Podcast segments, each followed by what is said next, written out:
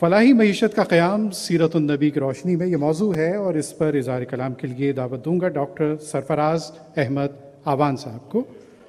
Doctor سرفراز احمد آوان، اس مبارک conference کے ابتدائی اجلاس میں اپنے خیالات کے اظہار کے لیے تشریف لا رہے ہیں۔ نہ عصبیت کی نہ نفرت کی بات کرتے ہیں۔ ہم اہل دل ہیں، محبت کی بات کرتے ہیں۔ رسول رحمت عالم کے ماننے والے ہر ایک حال میں رحمت کی بات کرتے ہیں۔ ڈاکٹر سرفراز احمد آوان صاحب۔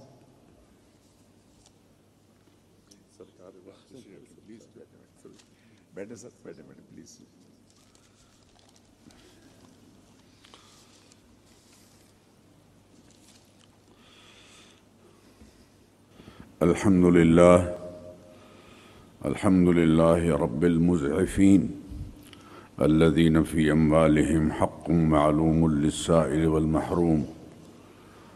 والصلاة والسلام على سيدنا محمد الذي يحمل الكل ويكسب المعدوم. أما بعد فأعوذ بالله من الشيطان الرجيم. بسم الله الرحمن الرحيم. ما أفاء الله على رسوله من أهل القرى فلله وللرسول ولذي القربى واليتامى والمساكين وابن السبيل كي لا يكون دولة بين الأغنياء منكم. صدق الله العظيم. مہمان مکرم جناب سرفراز احمد بکتی صاحب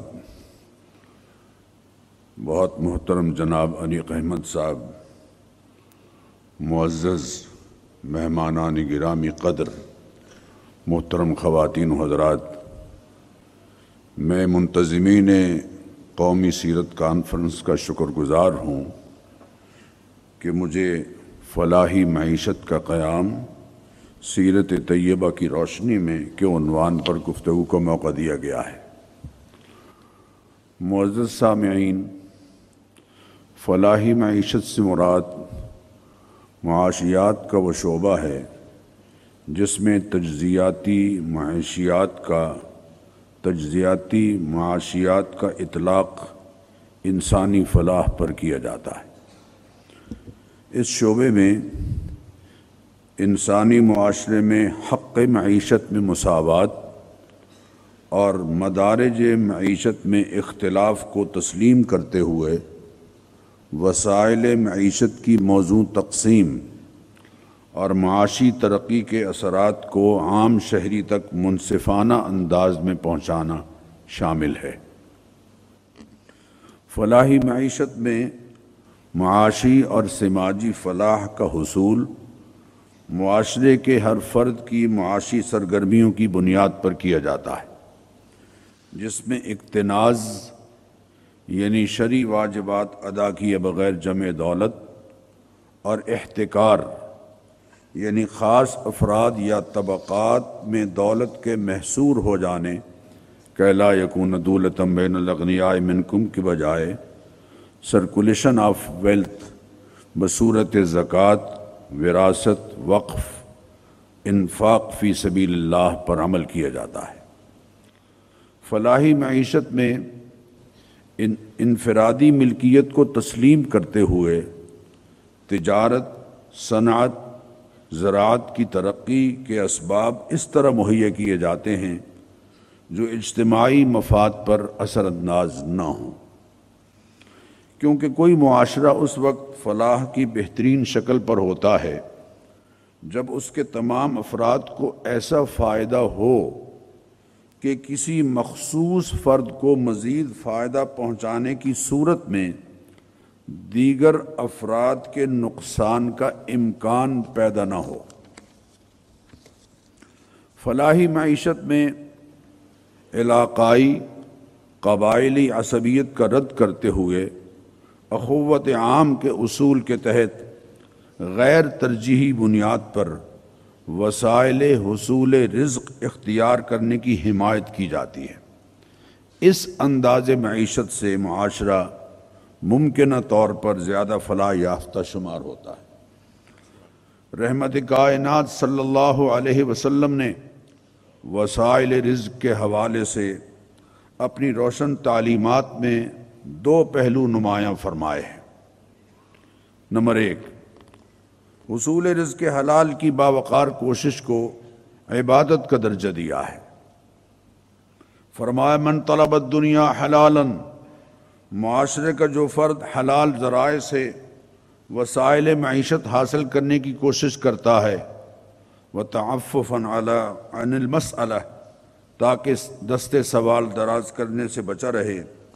اپنے اہل خانہ کو کشادہ روزی میسر کرنا اور اپنے پڑوسی کی مدد کرنا چاہتا ہو، تو وہ اللہ تعالیٰ کو اس حال میں ملے گا کہ اس کا چہرہ بدری چاند کی طرح چمکتا ہوگا آپ صلی اللہ علیہ وسلم نے معیشت کے استحکام کے لیے حلال ذرائع اختیار کرنے کی محنت کو سنت انبیاء علیہ السلام قرار دیا اور بظاہر معمولی سمجھے جانے والے کاموں کو آر سمجھنے کی سوچ کو ڈسکرج کیا۔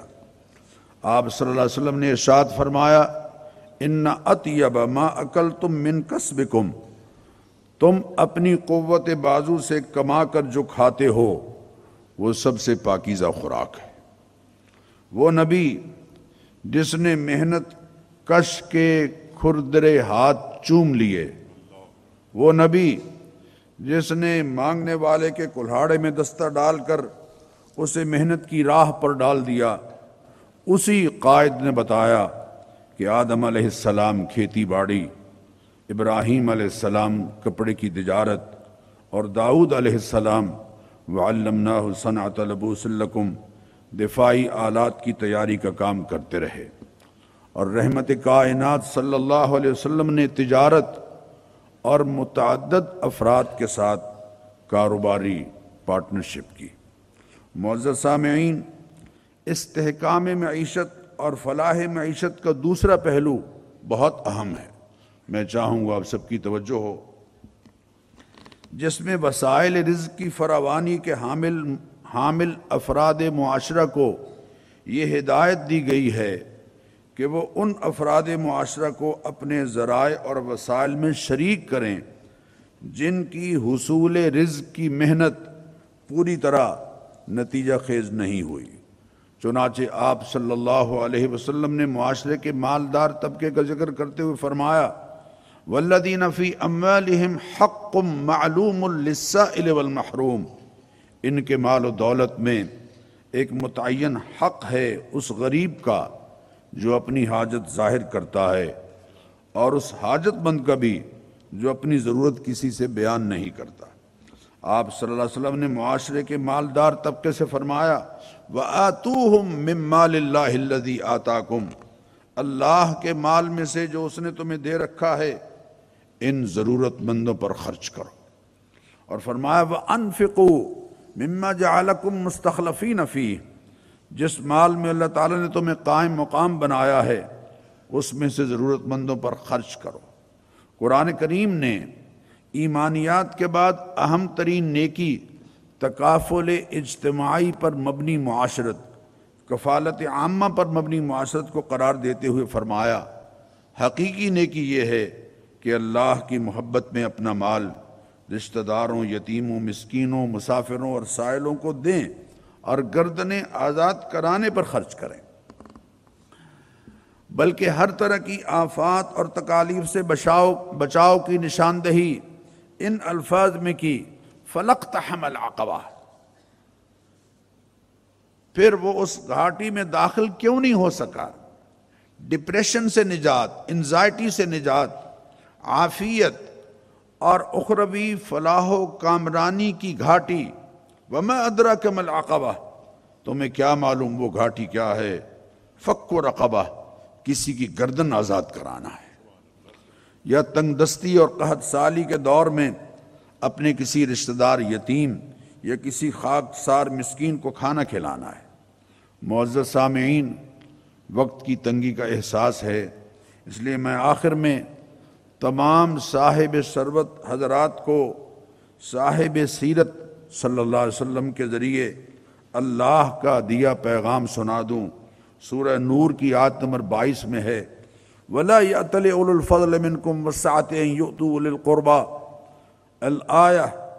اور تم میں سے جو لوگ اہل خیر ہیں اور مالی وسعت رکھتے ہیں، مالی وسعت رکھتے ہیں، وہ ایسی قسمیں نہ کھائیں کہ وہ رشتہ داروں، مسکینوں اور اللہ کی راہ میں ہجرت کرنے والوں کو کچھ نہیں دیں گے۔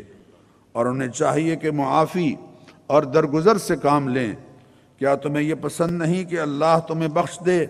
اللہ بڑا بخشنے والا، بڑا مہربان ہے۔ سیدنا صدیق اکبر رضی اللہ تعالیٰ عنہ نے یہ آیت سن کر مفلوق الحال، اعزہ اور احباب کا تعاون دو گنا کر دیا تھا اور کہا تھا، اے اللہ، ہم یقیناً یہ پسند کرتے ہیں کہ تو ہمیں بخش دے۔ فلاحی معیشت کے قیام کے لیے ان دونوں اقدامات کی پاکستانی قوم کو اشد ضرورت ہے۔ آئیے محنت کو، جو ہماری دو ملی ویلیوز محنت اور قناعت میں سے ایک ہے، اپنا شعار بنائیں۔ قائد محترم نے کہا تھا، کام کام اور کام۔ اور آئیے اسوے صدیقی پر عمل کرتے ہوئے اسوے صدیقی پر عمل کریں تاکہ فلاحی معیشت کے اثرات معاشرے میں نمایاں طور پر دکھائی دیں۔ بہت شکریہ۔ السلام علیکم۔